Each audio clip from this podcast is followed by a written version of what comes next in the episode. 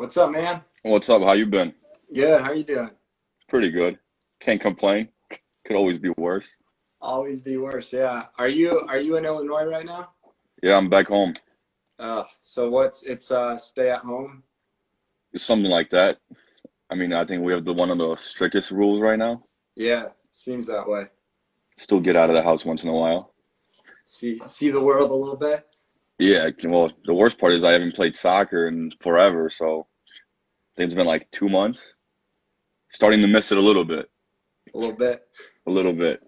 I uh I, I'm I'm trying to get every team to agree the first time that they go back and do rondo as a team that they film it because Oh, I think it's just gonna be rough. I mean, I'm I'm thinking about it because if we stay home for a little bit, college season, if college season starts, Yeah, man, these kids are gonna be out of shape. I know they're No not they're not doing anything right now. It's gonna be they were actually thinking about skipping preseason and going straight to games in September. So that would be even worse. Oh wow. That'd be that'd be fun though. Injuries, like- you have to recruit 30 guys. yeah, especially in college season where it's like three games a week. Oh my Yeah, goodness. no, it's it's no joke, but I'm just hoping we play, which it's like 50-50 right now. Yeah. They might even move it to the spring, so I don't know if my guys are gonna be eligible to play in the spring because it's the first semester. I have a lot of freshmen. Oh yeah. It's Yeah, rough that, that- first year. And it's a junior college, so there's a reason they're there because their grades are not good to begin with. Yeah. Oh gosh. It's like think ba- about it's that. like baby it's like babysitting. Like You're, you uh, literally have to almost walk them to classes with by their hand. Hey, after uh, what was that? The uh, the football one about JUCO college, the Netflix show. Oh, what was it called? Oh, uh, Cap, no, last chance U. Last Chance U. Yeah, that's And that you know the thing is, like I've watched all of them, and legit, it's it's like that everywhere. But they care about their students and graduating. For most Mhm. schools, you recruit 20 guys, and maybe two of them come back the next year because they don't pass their grades. Especially especially in, in soccer, since it's first semester, you get those kids the first semester, they'll go to school during season, and man, like they'll just stop going to school right after that. As soon as the season's over, you won't, the teachers won't see them, and that's their two months, two and a half months of college soccer, and that's it. Oh And wow. there's a lot of good soccer players that do that. I mean, they- they go to a junior college for a reason. Right. Not all of them. You have, I mean, the NCAA and the clearinghouse is pretty hard to get through, especially Yeah. when they go to uh, bad schools and those counselors don't really care about it, so they don't put them in core credits, like morning morning college. I mean, high school, which is Yeah. one of the best high schools in the state. Most of those kids can't go Division One because they win state almost every year, but they can't go Division One because they don't pass the clearinghouse, Which is and it's all it's all on counselors. yeah. Jeez. Welcome to U.S. Soccer, everyone. Oh yeah, it's and then once you're done with college, it's too late, almost almost too late to play pro anywhere else. So that's you're. I tell my guys in college, I'm like, this is the closest most of you're gonna get to pro soccer. So enjoy it. Because Yeah. after that, it's Sunday night league, and that's it. Sunday or night. Wednesday, Wednesday, Tuesday, Wednesday leagues at the at the Odeum. Hey, don't don't undersell the Odeum games. Hey, we all we've all been there. We've all Still love it. it. All right, Hey, man, Well- Still well- played. Still balling. Uh, welcome back to another Footy and Coffee Conversations. Are you a coffee drinker? There we Oh, go. Man, aw, straight black. No, I wish. That's that's before practices. Uh, Straight black. see, I was I got some. thinking I got some vanilla straight, stuff in there. Straight black with that beard. My dad always Oh. said, "You drink straight black coffee, it'll put hair on your chest." It's growing in, huh? It's coming in nice. I don't know. Honest Oh. seems to not like it so much, but he's a hater sometimes. It's it's because he can't grow one. It's a little patchy, you know. It's always the people that can't grow one. Yeah, yeah. I I like that. I like that. That's why they're they're hating on it. Um, Uh, Honest, don't worry. There's there's pills for that now. uh, if you want to get started, just introduce yourself. Uh, obviously, you're you're not a player now. You're a coach, recently retired. Um, Yeah. Talk about where where you're coaching, and then what position you used to play when you were a player. All right. My name is Peter Shriva. I used to be an indoor pro goalie. Now I coach college at uh, Triton College and AAC Eagles youth soccer team. Very cool. Yeah. So you had a little bit different um, career path to the U.S. Yeah. Um, obviously, not starting out in the U.S. You grew up in Poland. Uh, yep. What what was that like? What was what was soccer like for you at a young age in Poland? My dad played pro, so I was basically born into it. Since I could barely walk, I was at the, at his practices. So I mean, I don't really remember it. I see pictures of me just going to practices and all that. But as soon as I start, I mean, Europe, you live in Europe now, it's completely different. Mm-hmm. I played soccer every day outside. Even when you start going to school, you come back from school. If you do your homework, you do your homework right away, and then you're outside playing soccer till your mom calls you and when it's dark. So that that was every day. But then you play every single position. I play goal, I play forward. So that's why the the world so much advanced in soccer. That's all they do. Like they don't. We didn't have video games. We that's all we did is play soccer every day. Skipping practice for Fortnite, like some of the kids. Oh know. yeah, that happens. But we like in Poland, we live in basically big condo buildings, right? So we every building had their own team basically. So you played against other buildings. So it was like you don't have a team, but you it was guys from your building playing and stuff. like it was bragging rights. So it was it was pretty cool. Throw I lived down. across the street from the pro stadium, so like in the practice facilities over there. So I was literally across the street. Yeah, it was, re- it was represent fun. for the condo. Oh yeah, that's that's basically what it was. Like people people don't understand it now, but like that's how it was. We had, but a lot of the places that we played in were fenced in, like fields with no grass, with no nets. Like you stayed on you had to win to stay on because if you didn't, you waited for an hour and a half, two hours because there was a bunch of people there. So my my block was pretty good. You were you were getting your playing time still. Oh yeah, I was always uh, playing with the older kids, so I was always picked on too. it was always the young kid. Uh, brutal. Yeah, and they're not they're not so nice in Europe to the younger guys sometimes. No, you have to you have to earn it. Absolutely. So, uh, what what was the the reason your family decided to move to the U.S.? I mean, my parents lived there during communist time, so obviously life wasn't that great. The pay for soccer players wasn't great. So then my dad kind of stopped, got on knee injury, stopped playing. So came over here, played for like Eagles and all those teams, tore the ACL again, and stopped playing and just stayed here. But I came here when I was eight years old, so it was tough at the beginning. Yeah, didn't you, speak didn't a speak lick of English. English. Oh, oh, the first year I went to school, they, it was a mixed class with a bunch of Polish kids. So I kind of got away with it. My parents weren't happy because I was speaking Polish the whole time. Then after that, they put me in an all English class. That was brutal. Like coming home crying every day because you can't talk to anybody. But that's that's how I learned. So it picked it picked up real quick because you had yeah. to. Yeah, you were forced to. Um, My sister had it easier because she went to kindergarten. I went straight to third grade. So yeah, that's not easy. Even when you speak the language, sometimes. So. Oh yeah. Um, but did you find soccer uh, to be kind of when you got to the U.S. kind of an escape then, in the sense that you know you don't have to be able to speak the language, you know? Oh yeah. You can just played, be on the field. I started playing on Eagles. It's a Polish team, but a lot of those kids didn't really speak English. I mean, uh, Polish, so I was learning through that, but I was a little bit better than everybody. So I was playing field, I was playing goalie, like it was it was fun. That was the escape. That was what you looked forward to, especially me coming from Poland. When you're playing soccer every day, then you're going to playing two, three times a week, and that's all you really get. So you really enjoy that time.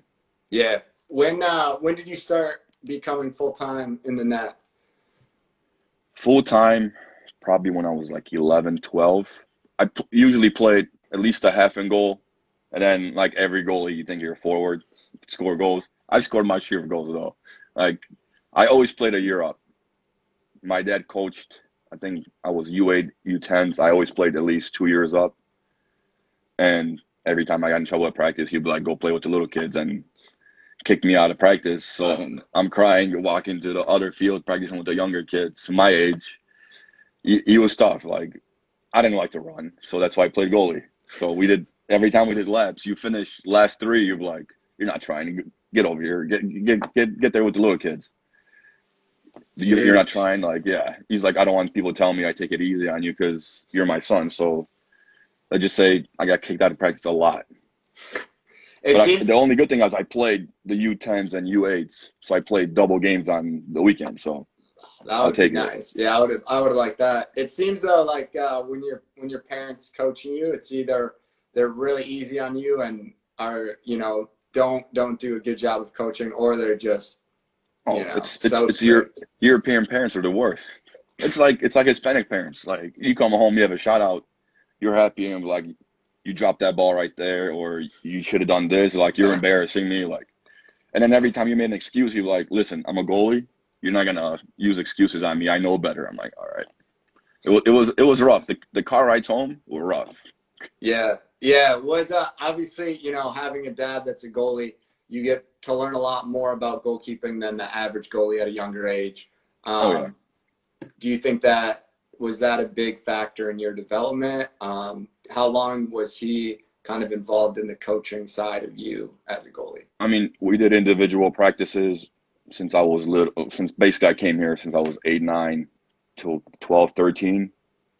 But they were tough and it was stuff that you probably wouldn't do with kids right now because take your gloves off. You're not using gloves today. You got to catch the ball. You're not going to be like these new goalies that just punch everything out because he, came from the old school. And like, I watch games with him right now and there's a shot at a goalie and he punches it out, he was like, man, if I did that, I'll be on the bench for like months. Like you have to catch everything, and it's like every single old school player. Oh man, we played with balloons. Those balls were going like this, and the fields were shit, and the gra- there was no grass by the goal. Like now, now you guys are spoiled.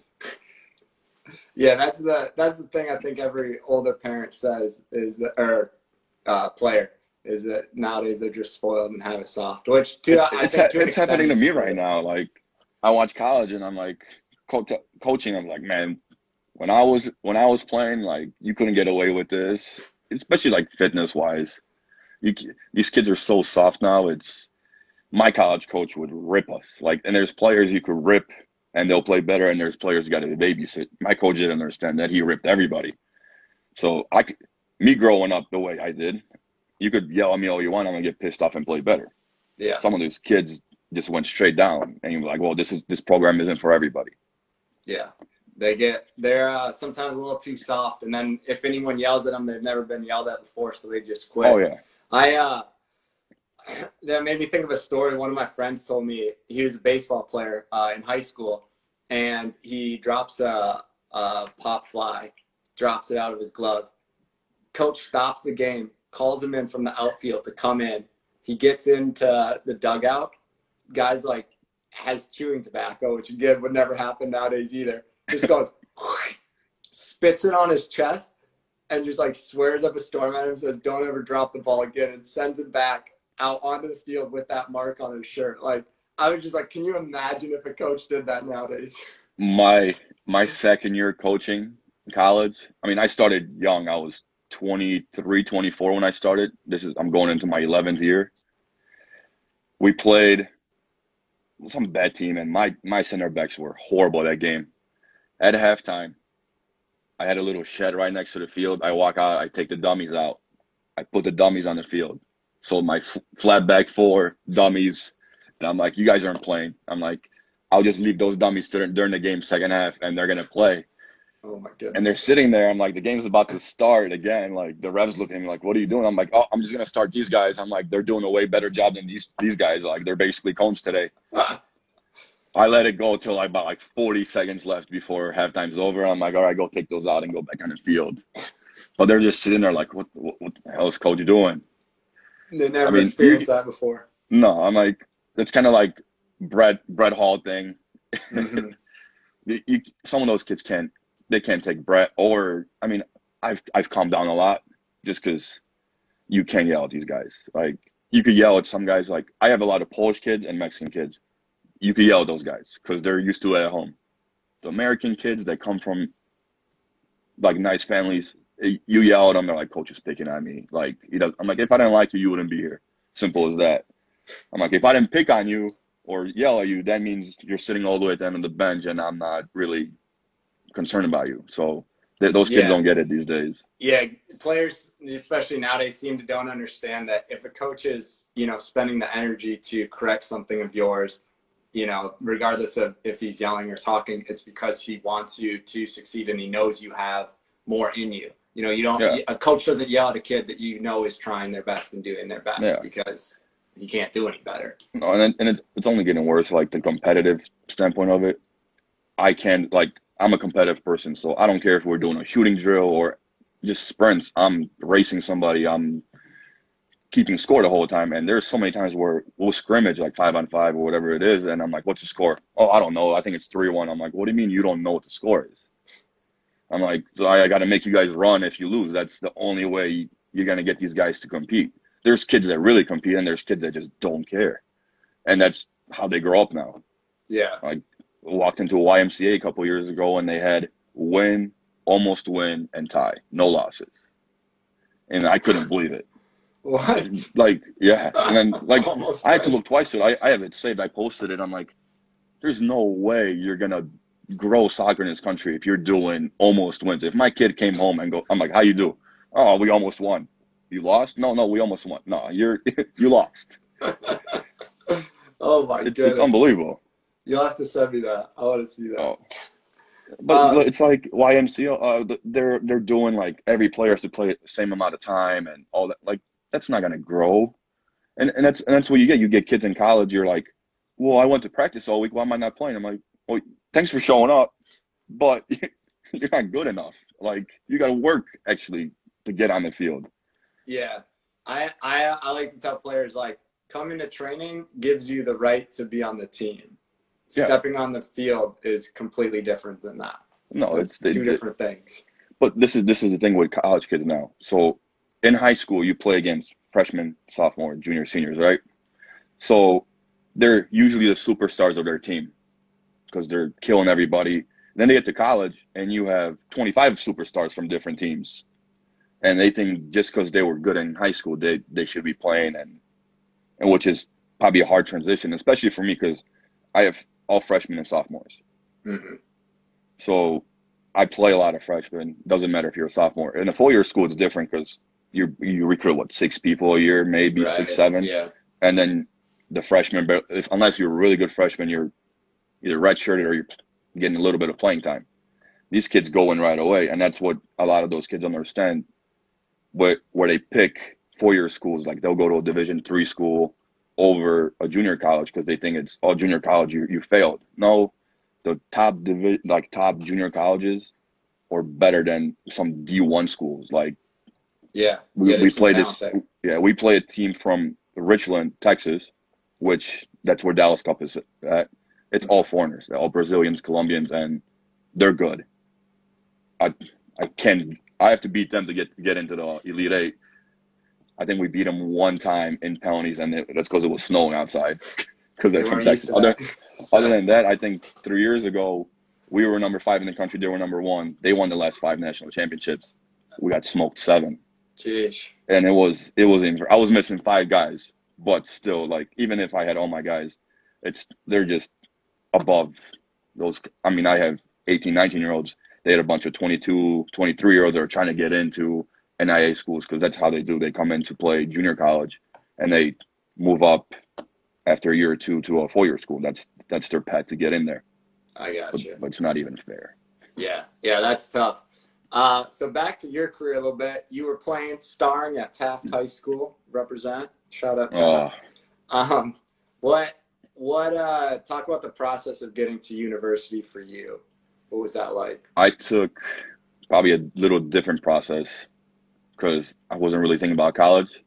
You know, every kid's like, oh, I'm going, I'm going pro. My dad's gonna send me to Poland and play pro. So I didn't really do the recruiting part. My grades weren't that good my my grades were good probably till like mid junior year, and that's when you start hanging out with your friends.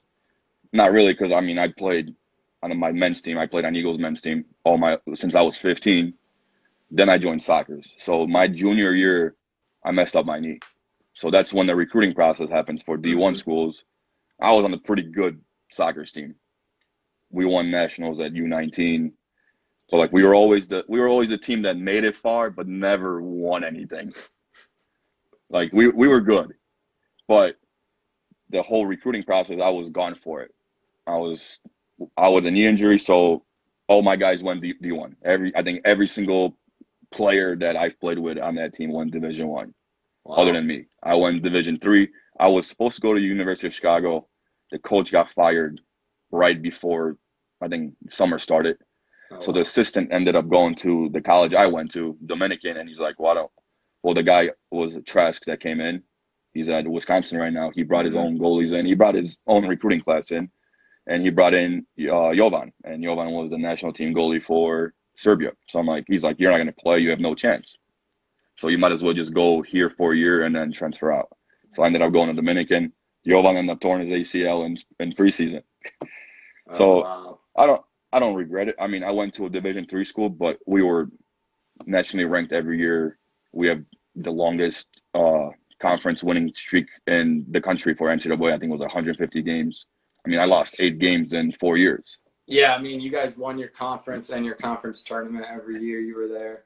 Yeah, it's straight powerhouse. My my first my first college game was 14-0 to our rival down the street, Concordia, uh, and I'm like, you got to be kidding me. I'm like, this is how college is going to be. honest, uh, honest, honest, broke, honest the, broke streak. the streak. He broke the streak. I oh. he sent me a snap. He sent me a snap right when it happened. I'm like, and it happened at home. And I literally texted some of the kids I still knew on the team. I'm like, really? I'm like, you're gonna let Honest break it out of all the people?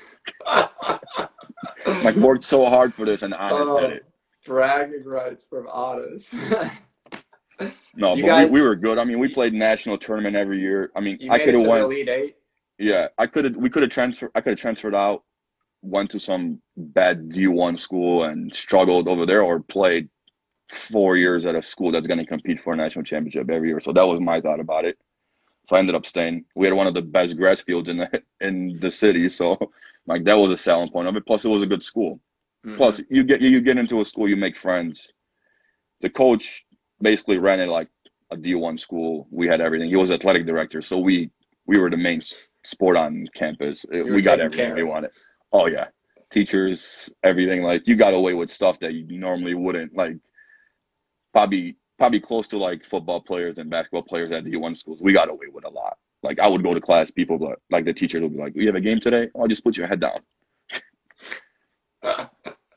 no, but we, we were good. I mean, I, I enjoyed my four years I mean, we made it to the Elite Eight, lost to a team we probably shouldn't have lost. I think our coach and everybody got a little bit too cocky. We played a Sweet 16 game against the hardest team, beat them in PKs, and nobody even stayed to watch the other games because we're like, oh, we're gonna win. Oh, then it was we played at Case Western in Ohio. It was snowing outside. It was on turf, so the ball was slick. The first goal we let in, we put the smallest guy in the wall for whatever reason we did that guy shot the free kick, hit him in the head, went other side. Oh no. Yeah, it was it was it was brutal. Uh, it was it still hunts. Yeah, those, but but, but every year, yeah. It was it was it was rough. It was a rough bus ride back because our coach was already booking tickets to the Final Four in Florida. So yeah. brutal. Um, at what point in college uh, was per, the, was it in college that professional soccer switched from being you know just a, a dream to actually uh, this is a goal that I can attain? Uh, I mean, I've always wanted to, but like a junior year, I ended up going to Poland for a little bit and France, trying out a couple teams, and then I was about to stay in France. I was a little bit of homesick I'm like, I just want to. I have one more year of school left. I talked to my parents. I'm like, I'm gonna go back, finish school, and then go back to Europe. So that was my thinking behind it. My dad always wanted me to finish school, just because of how his career went. He's like, yeah. You could you could always go back and play, which I probably regret not staying. But you you you know how it is. You need a little bit of luck to go and play pro soccer. Yeah, and that's yeah. what people don't don't really understand. You could you've you've seen a million good players, yeah, you've played with in the area over here, and they don't they don't make it. But a lot of it is just you got to put in the work in the beginning of it because you're not going to get paid. Not you're not, you're not getting paid. Like yeah. you're you're ba- barely surviving. Your parents still got to send you money. Like you got to put in the work before you actually make money that you can live off of. Yeah, yeah. People are always like, "Oh, I I was good enough to play professional. I'm like, listen, the skill is ever, there's a million people out there yeah, skill. That's that's not and, and, and a lot of it is just mental because I mean, I've watched games with people and like, oh, I used to play with this guy and he wasn't that good. I'm like, well, he's playing there because he does what he's supposed to do well. I'm like, he's like, well, he didn't really like, he just wins the ball and plays it off. I'm like, well, that's what the coach wants him to do, and that's what he does, and that's why he's there. Because, yeah, you want to go in and dribble guys and make beautiful passes and all that, but like, unless you're doing what the coach is telling you to do, you're you're not playing. Yeah, and that's that's yeah, what a lot of those guys are. I'm like, and it, now it's like when I coach, I tell my guys, I'm like, I don't like when you come on off the bench. I don't need you to wow me. I don't need you to come in off the bench and try to do something extra. I'm like, I need you to come in, keep the level that I want you to do, and do your do your job. And that's a lot of those kids go in and they're like, they're gonna try to dribble three guys because they're trying to show off for whatever minutes they have. And that's, I mean, that's the difference. And then plus, it's the mental part. Like you're you're gonna have days that's not going your way at all, and you could either, oh man, like make excuses. Oh, it's because of this, this, this, and that. Like it's not my fault. Like it was bad luck. Or you could be like, man, I got to work harder and got to toughen up mentally because you got to recover right away. You have a bad day. If you have a couple bad days, you might not be there for a long time. Yeah, very true. Very true. So a lot of it is mental, especially yeah. for a goal a goalie. You're you're gonna have some really bad days.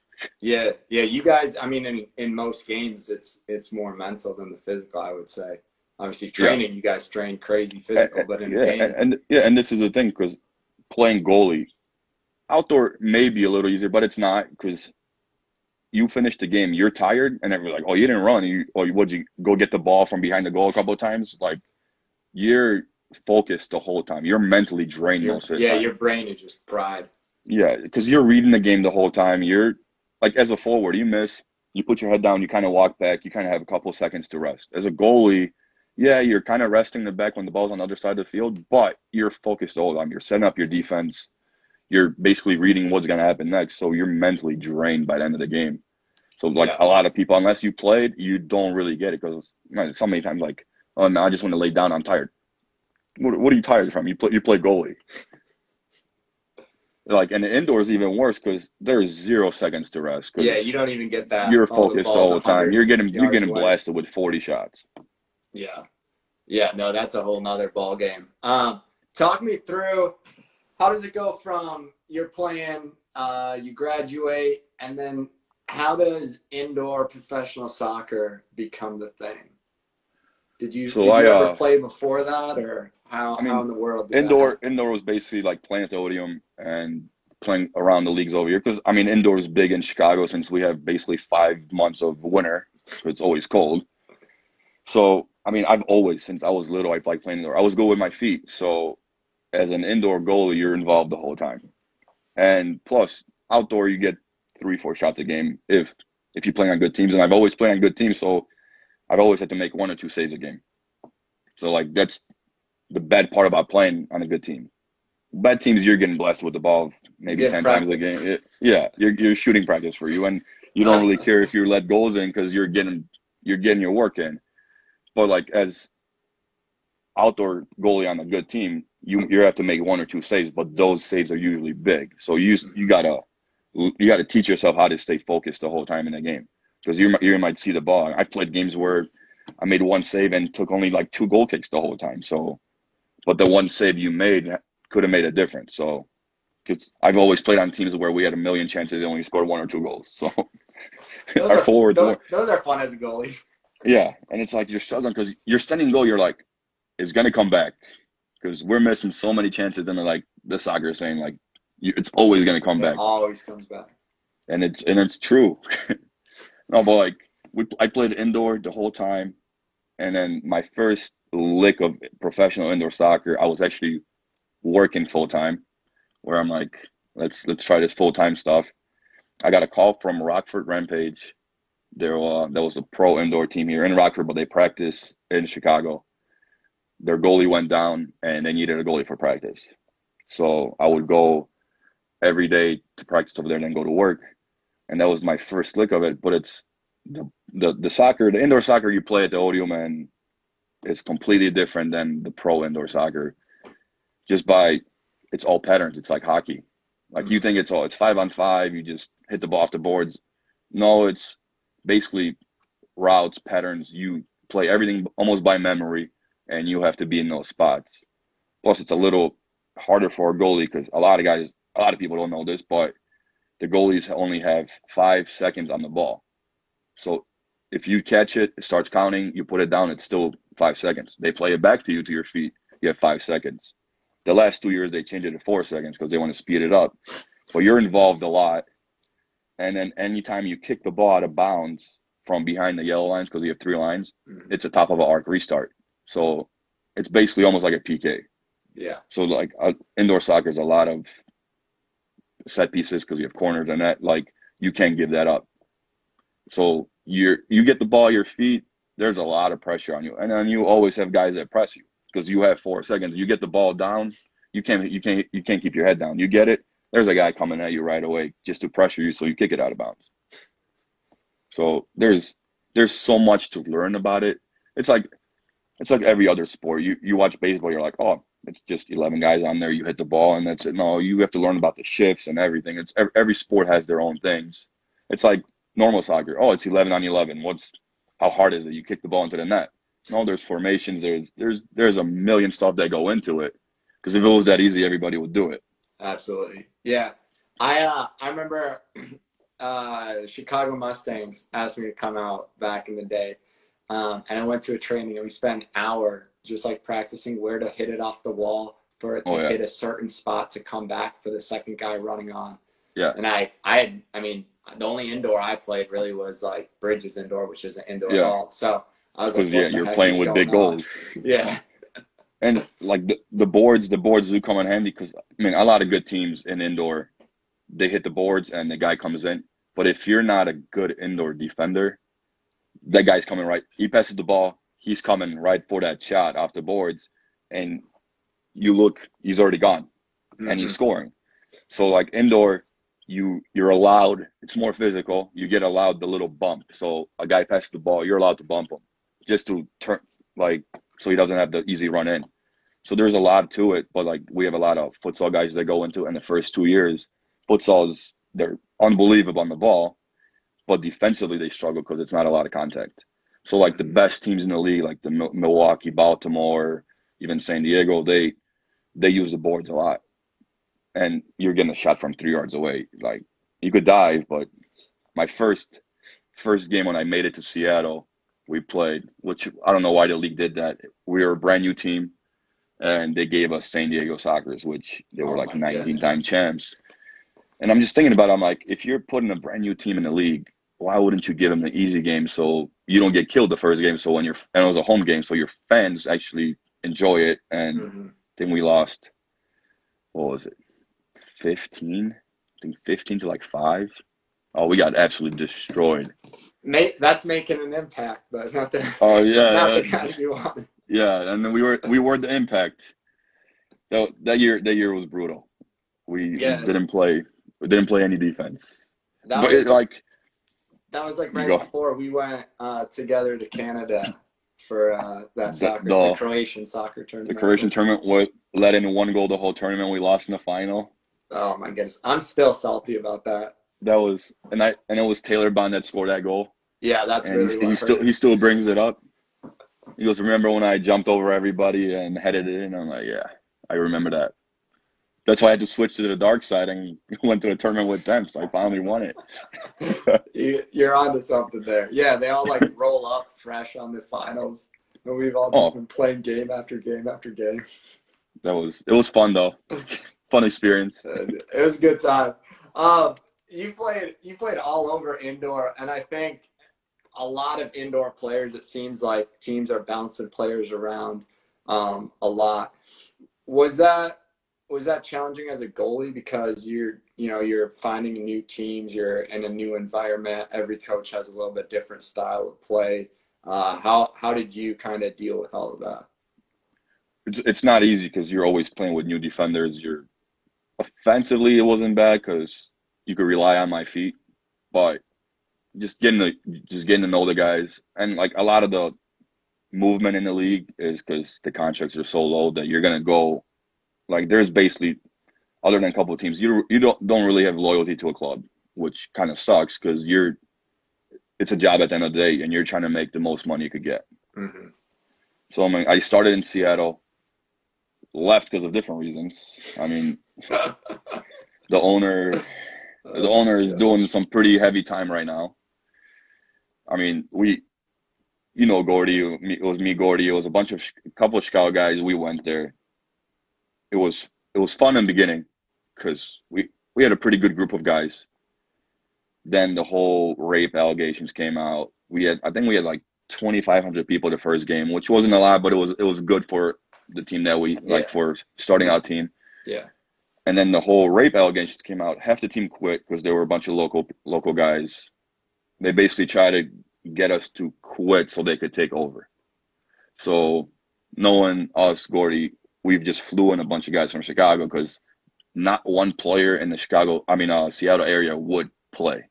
Like, doesn't matter what money you gave them, they, they just protested this guy, and they nobody like we were calling guys like you want to like guys that we cut in preseason, like you want to play? It? Nah, like they were making their pact, and it was funny because after the first game, those guys still played.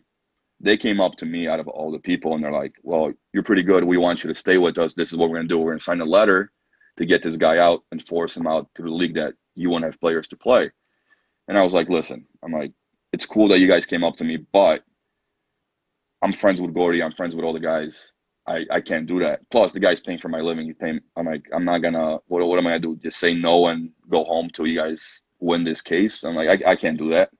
So I obviously I told Gordy and those guys, and it was like a war between us and them. So I we Jeez. flew a bunch of guys in, which sucked because we had about maybe nine, ten guys there, and then the rest of the guys, the rest five, six guys, we flew in every game.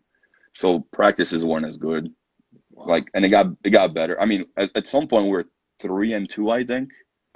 So we're like, okay, this is this is working. But the the longer the season goes, like you you it catches up to you that you're not practicing, you're not on the same page, and plus the guy wanted to be owner, head coach, player. Not gonna too, work. Too many roles. Yeah. So he basically we didn't, and it was me going from Rockford and knowing how indoor soccer is played to going there. We basically it was like playing at the Odeum. It was no patterns, nothing. Like we were good going forward. We didn't play any defense, so we would score a lot of goals, but we let in a lot of goals. But I'm like I'm getting blasted with the ball 40 times a game. There was one game I think we played at Turlock. I had 35 saves, oh, wow. and we lost the game. I'm like 35 saves. I had more saves in one game than I did all my senior year in college. So I'm like, and we lost the game. But, and then it got so bad we would get like 50 people at a game. So like, it would be a random group of girls that are coming and watch guys play. Yeah. And that's basically what that's it was. It. It's like, these girls are with you, these girls are with me. Like, it, that's how it was. Oh my and goodness! We, they did everything. They did like dollar beers. You had your loyal fans. You had probably like ten fans that loved it anyways and came anyways. But I mean, I've played in front of more people at the Odeum than that year. So we yeah. it would, it was fun going on the road because you played against fans. yeah. So there was actually fans. Like other than that, like man, it was quiet. We lined up to come out of the tunnel and we're like, it's still early. People people were coming and it's like it started like me going from Rockford and knowing how indoor soccer is played to going there, we basically it was like playing at the Odeum. It was no patterns, nothing. Like we were good going forward. We didn't play any defense, so we would score a lot of goals, but we let in a lot of goals. But I'm like, I'm getting blasted with the ball 40 times a game. There was one game I think we played at Turlock. I had 35 saves, oh, wow. and we lost the game. I'm like 35 saves. I had more saves in one game than I did all my senior year in college. So I'm like, and we lost the game. But and then it got so bad we would get like 50 people at a game. So like it would be a random group of girls that are coming and watch guys play. Yeah. And that's basically what that's it was. It. It's like these girls are with you, these girls are with me. Like it that's how it was. Oh my and goodness. We, they did everything. They did like dollar beers. You had your loyal fans. You had probably like 10 fans that loved it anyways and came anyways. But I mean, I've played in front of more people at the Odeum than that year. So we yeah. it, would, it was fun going on the road because you played against fans. yeah. So there was actually fans. Like other than that, like man, it was quiet. We lined up to come out of the tunnel and we're like, it's still early. People people were coming and it's like it started like two and a half thousand, and it was like 600, 500, 200, and then it was like 50, 50. It was probably more people working in an arena than going to games. Which you can't uh you can't last long. No, and the, the guy had money, and it was more like a pride thing for him. And he's like, "No, I'm not selling it." And then I think it was 12 games into the season, we went to Sacramento and we lost to a team that we shouldn't have lost. And his wife basically pulled the plug on it. She's like, "Listen, I'm this this is over. Just sell it." So he sold the team. I got traded. Me and the four other guys got traded to uh, L.A., basically Ontario. Mm-hmm. Gordy got traded to uh, St. Louis, where he cried about. I this is how I found out. I woke up and Gordy's next door crying. I'm like, "What's going on?" He's like, "He traded me," and he's like, "I wanted to have my pick where I wanted to go. I'm not. I'm not going to St. Louis. They're not good. Like he wanted to go to San Diego, and but that's how we found out, and then oh, ended up going to Ontario. But it was more of a they were making a run. They traded for like 12 guys right before the season was over, halfway through, and they made a playoff push. I needed to be there just because they need two goalies. You, you need two goalies in those, yeah. they needed two goalies in the roster for playoffs. So I played a couple games in the, earlier in the season with, oh, or once I got traded, it was like we split time. But the goalie's been there for a while, so it was gonna be hard to get, beat him out. I put in my work. I could, like I said, I could have been like, screw this. I'm gonna go home. I'm not playing. So I, I did my time. I think I said for like four or five games. The last game of the season was against San Diego in San Diego, and goalie and the coach got in a fight. So I started that game, played probably one of my best games ever. We lost three two in San Diego, but I had an unbelievable game. Better than the had, first game against them for you. Uh, my my last game in Seattle against them was seventeen to ten. So I've tried letting in 17 goals and actually and then you and then this is the worst part you let in 17 goals you go to the locker room after the game and you're like man i actually had a pretty good game i made i made some nice saves because like a lot of those goals that were let in like this is what indoor soccer is. It's off the boards but nobody will shoot near post on you. Yeah. so you're standing there. A lot of it is just a pass far post for a guy standing there for a tap in. So there's nothing you could do about it. Right. It's like and it and it sucks because you have you have guys that go into the league or I never understood that when guys blast the ball at a goalie from a zero angle near post. And I'm like, listen, at at this level, you're not scoring your post unless you roof it or the goalie screws up. So that's a really low percentage shot. So in indoor soccer, everything's far post for a tap in, and these guys just on patterns are always there. Yeah. But yeah, I, but yeah, I mean, I I got to start in the playoffs after that game. So lucky. I mean, this is the thing. You you put in your time, you sit, you come to practice, you work your butt off every time, and then you get, finally get your chance. You take it, and then I got lucky. I started the playoff game. We lost, I think it was six five to uh, Vegas, but I mean, I played well. I mean, that was it was a good experience. Yeah, yeah, and I think too, like the second you get playoff experience and do well, that opens new doors and yeah, opportunities I mean, to get signed. This is this is the thing. Like it's it's hard getting into the league because you kind of need luck, and once once you're in there, it's a lot easier to get another team because most of those teams look for guys that already played on other teams because they already know how the league is run, how to play indoor. Because even even outdoor, yeah, you could go to like my my college kids ask me like, can I go to those open trials? Open, open tryouts are a moneymaker. Like mm if one guy gets signed in a couple years, that's that's lucky because most coaches don't even go to those tryouts. They'll they'll stand there for a couple minutes and walk away. Like it, it it's different. Yeah, hundred percent. But after Ontario, I mean, I wanted to go back to Ontario. That guy waited and waited and waited, and it's getting to August. I'm like, well, I don't, I still don't have a team.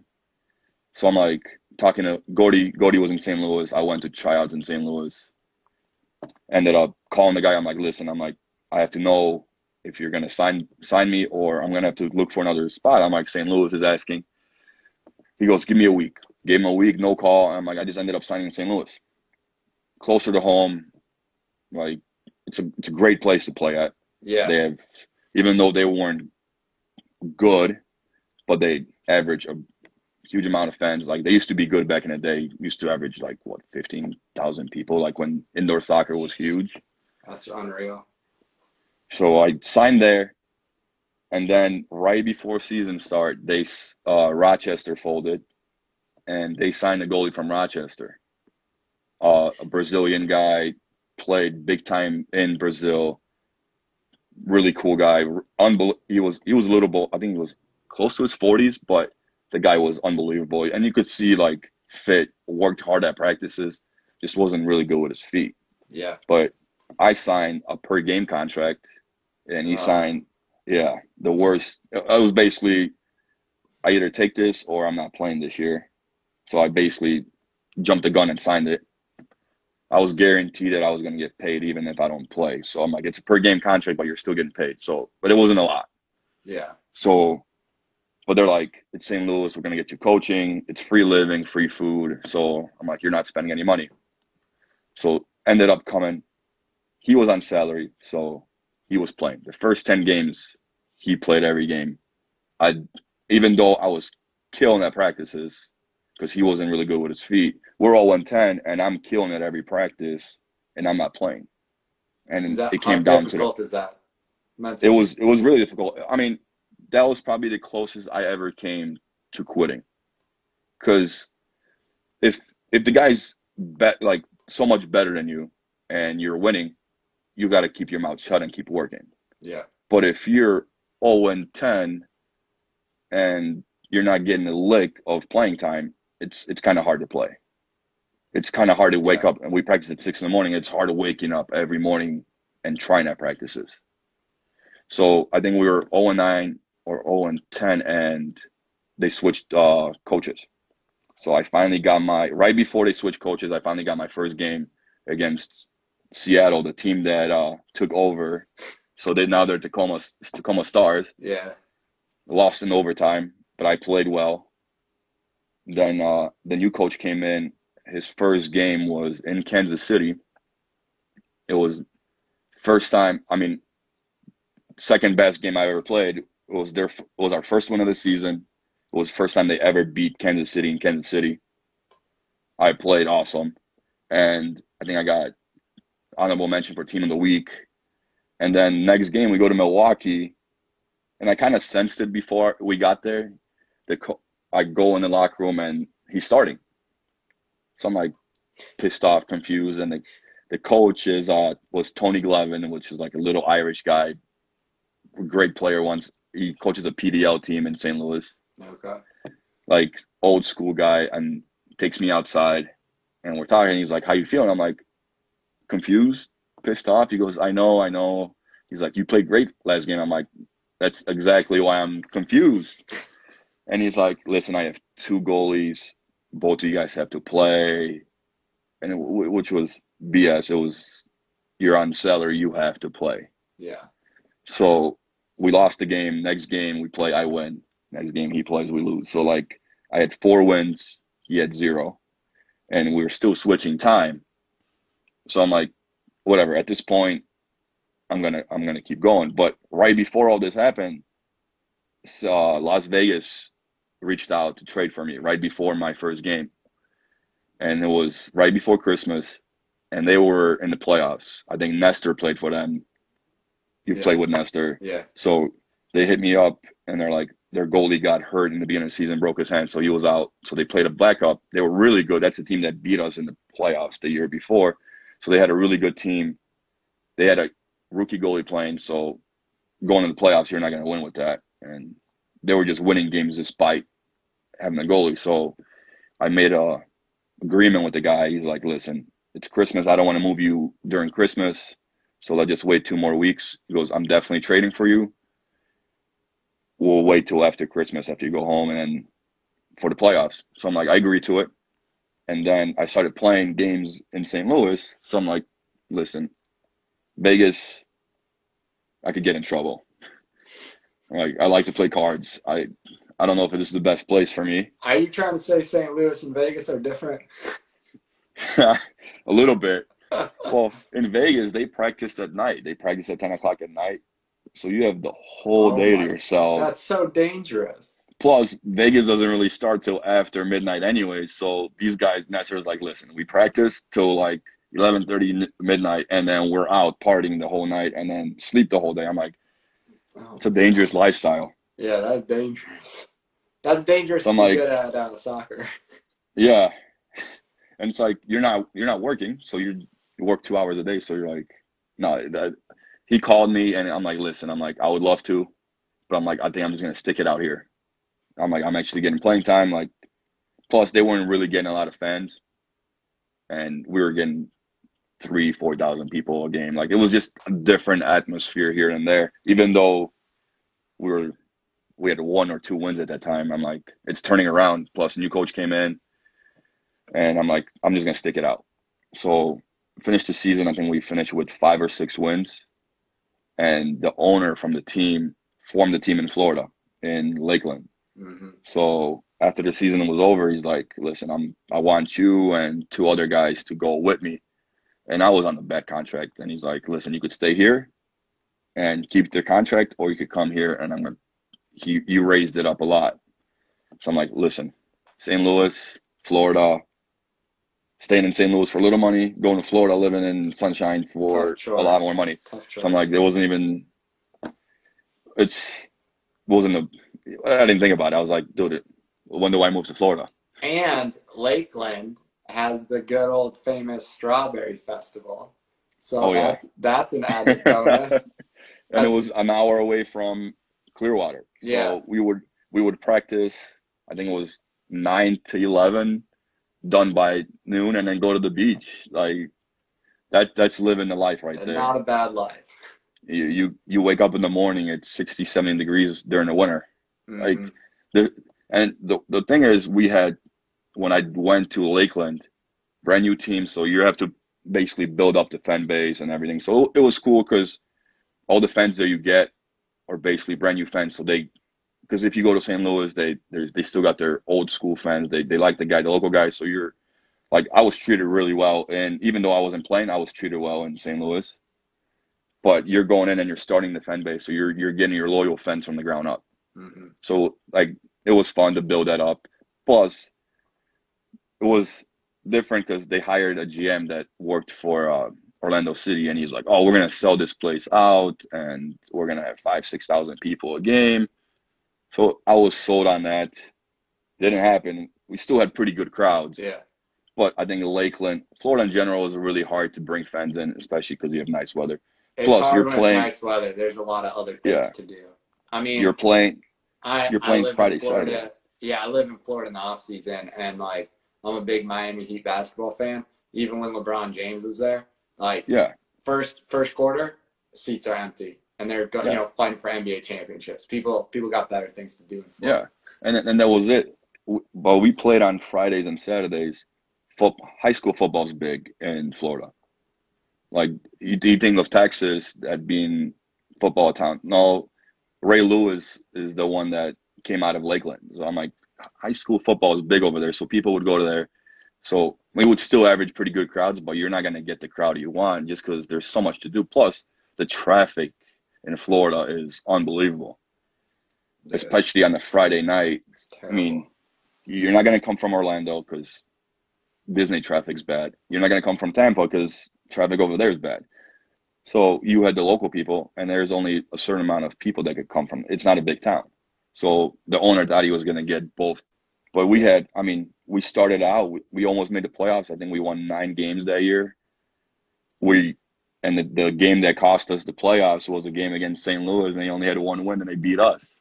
Oh gosh. So that was that was kind of a payback because it was the, the owner, it was me, the owner, Freddie Mugen, and uh, Anthony Rico, and then oh, we we heard it the whole game. It was you was traders, all that.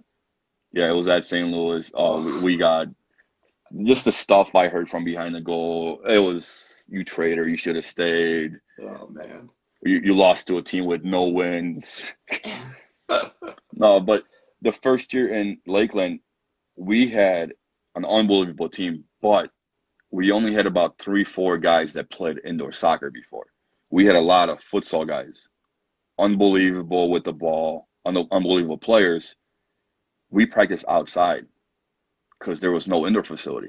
So the oh. only time we would practice inside was if we had the arena, if the arena was available before games.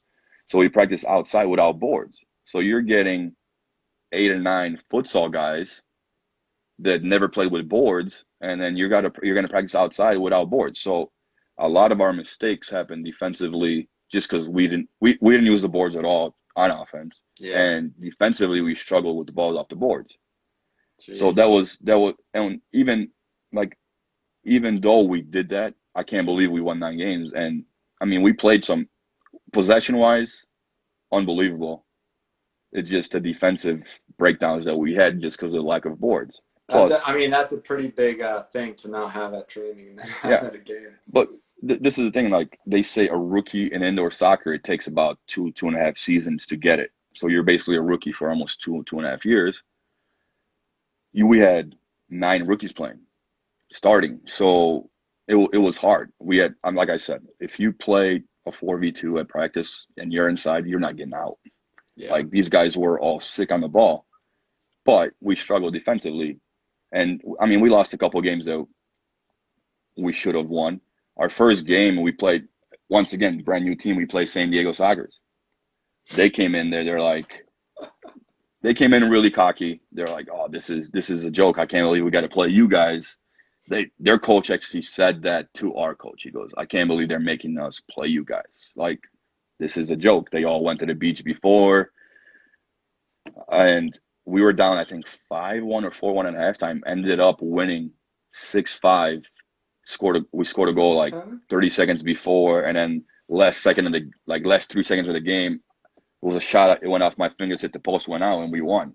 Oh wow! So it was it was lucky, but we never gave up. That's that's what it was. We for our team, the problem was we would do good, and then it would be like four or five minutes of breakdown, and the teams would score two, three goals and that's it's, it's, hard to get out of that hole. Yeah, and team. and that's what it was. And then every time that happened, you're like, oh man, it's happening again. Here we go. And then you kind of go down. But yeah, so I played there for two years. Second year, second year was kind of the same thing. We got a couple new guys, but it was outdoor guys or guys that played USL, guys that played futsal. So it was the same thing, and we still practice outside. And I think the owner didn't really understand. We got a new owner. The the guy from St. Louis got bought out the new guy came in and he was an outdoor guy. He he literally told me before he's like he he coaches he's a he's a he's a heart surgeon so he's got a lot of money. Yeah. He, he did he he took over the team just because he wanted to run a team in that area because he grew up not grew up there but he lived there for a long time. He did like a community service. He's like I want this team to be here for the community, which was pretty cool. But so yeah, that's why you guys were the sponsor, the health sponsor, and all. Yeah, so. that's that's what a bond clinic. He was he basically runs the bond clinic. Okay. He's uh he's the whole director of the whole the whole thing. Oh, so yeah, but he he came to our house one time and we we had a game where we played in Harris. No, we played Syracuse the night before. We played at seven o'clock at night, and it's a five six hour drive to Baltimore. So we drove overnight to Baltimore, got in, and we played at noon. So, and I ended up driving one of the vans. Oh my god! So then we get blown out. We win the game in uh, Syracuse, and then we get blown out in Baltimore. And get he's blasted. like, "Yeah, yeah." they a lot of teams get blasted over there. The name the name says it all. But he never understood it. He's like, "Well, he's like, I'm spending more money on this team. We should be winning." I'm like, "We." And then a couple weeks before, we beat Baltimore at home, which was the first time ever, and they're they just came back off a championship. So and then he's he's mad that we only won by one goal. Like his expectations for us were so high, unrealistic. Yeah. I'm like, listen, we practice outside. Like where these guys practice indoor. Plus Baltimore and those the top teams in the league, they have the core of guys for five, six, seven years. Yeah. And they replace a guy or two, but they don't replace them with guys that don't know how to play indoor. But you could get away with replacing one or two guys. Now, when you replace five, six guys, and those guys are not indoor players. Yeah. So we got blasted, and he he comes into our house, and he's like, "There's no excuse that you guys traveled and all that." I'm like, "Listen, I'm like, there's not even 24 hours between games. Plus, you're traveling in vans. You're not you you're getting in to the hotel. So game's over by 11. By the time you eat leave, it's midnight. You get in there at five, six o'clock. you sleep for a couple hours, and you have a game. Like it's you, you can't do that. There's I don't care how good you are, you're not gonna no, perform at Not that. as adults, you're not doing that. Yeah, I think, but I think we got. It might have been like ten or one. It it was, it was bad. There's probably like 40 seconds left, and Baltimore has the nicest cheerleaders. So he calls a timeout with about like a minute left. We're like, why is he calling a timeout? So we all get in the huddle, and we're like, what's up? And he's like, no. He's like, I have nothing to say to you guys. I just want to see the cheerleaders one more time. oh my goodness. No, but we got back, and the, the owner comes in and he runs the temp. Was it Clearwater or Tampa Bay Kickers, which is one of like I guess a really good amateur team. They play nationals all the time. And he goes, yeah, and winning an indoor championship would be nice, but he goes, I want to like my focus is on the I mean the outdoor team. And I'm like, when the owner says that to you, you're like, listen, like you don't even know what you're talking about now. Uh, like you run a pro yeah. team and you're more concerned about your amateur team. Like you don't really build confidence in your owner. Yeah, that's not so uh, so encouraging as a player. Yeah, I was like, and then he's like, yeah, he's like, every team has to travel and all that. I'm like, yeah, but they're not getting in in the, in the morning and playing. Like I've played some games there. I think earlier that season we played. It was a New Year's game in Cedar Rapids against Gordy. We played in Kansas City the night before, and Kansas City's eight hours away from Cedar Rapids. So the game was over by 11, leave at midnight, get in at 7, 8 o'clock in the morning, and we played at mid uh, at noon the next day. And we got blown out. And these guys are like, everybody does it. No, not everybody does it because most people fly, but there's no way we would have got a flight out of Kansas City and got or and got there. So yeah. the, the scheduling, like you, not, they're not many you, flights. yeah, it, it's it's pro soccer but you're not really treated like a pro most of the time just because the travel alone is is brutal. Yeah, I and, think especially with like the Friday, Saturday games and stuff, and then playing. I, know, I mean, it just doesn't make sense. I think it was the first year in in uh, Florida. We played Friday, Saturday, Sunday. So we played seven o'clock, seven o'clock, oh. and then and then and then three o'clock. Oh my god! And we were in the playoff push. We we needed to win one of the first two games against Harrisburg because we played a back to back against Harrisburg. We needed to win one of those, and then we lost both of them. And then you go and play the third game in three. Like it's it's impossible. You don't even get 24 hours between games, and then you got to play three of them. Like yeah, and what are you going to travel 20 guys and switch them off? Like it's the legs legs get heavy, especially indoor because every it's not like normal indoor game at at the house league. You're playing 60 minutes the clock stops every time the ball goes out of bounds. So you're playing le- legit 60 minutes and you're allowed to dress, I think it was 14 guys at the time. So you're dressing two lines, two subs, and maybe a backup goalie. So it's not like you have three lines and it, it's, it's high pace. It's physical. It's, you don't really get a lot of time to rest. Like, yeah, because yeah, every, like, when you played indoor, you probably stay on the field for like two, two and a half minutes, right? And you subbed off. Some guys stay longer. Indoor soccer, you're up up and down your aisle. So you have guys playing 50, 60 seconds, and then so you don't you have 60 seconds off before you come in. Then you have power plays and all that stuff. So it's it's physical. I mean, me playing in goal, I get it takes me days to recover after games. Like you sometimes you get you feel like you get hit by a truck. Oh yeah, I'm sure. I brought in in Seattle. I brought in one of my buddies to play since we were flying guys in, and we only practice I think three times a week. And he goes, man, what kind of pro team is this? You guys practice three times a week. I'm like, just just wait till you play your first game. So we played on a Saturday, and it was only one game. And he was my roommate. He was across the hall from me. So game's over. Next next day, it's Sunday. I, I walk in. I'm like, knock on his door. I'm like, how you feeling? He goes, dude, I can't move. He's like, you just laying there crying. He's like, everything hurts. I'm like, there you go. Monday, I walk in. I'm like, how you feeling? He goes, I still can't move. I'm like, now you know why we practice only three times a week because we don't have enough bodies. Yeah. Like, because usually Mondays are recovery days, but man, that was that was such a mess over there. We we would go and play keep away and all that. Like we didn't have enough guys. We would scrimmage five on five with no subs. So how good was that game? It was good for maybe ten minutes, and then the level dropped off. So, but yeah, no, it's it's it's definitely it's definitely challenging on your body. Like it takes me about good three months to recover after a season, like hips, shoulders, everything. Jeez. Yeah. And that doesn't sound so fun, especially as a goalie. I think I saw you had like miss I'm sure was is more now, but at that time you had over a thousand shots that you had saved, which Yeah. And is... and the, the thing is those those stats, like stats and indoor are big for contracts, right? Mm-hmm. They it's all about goals, assists, saves, and stuff.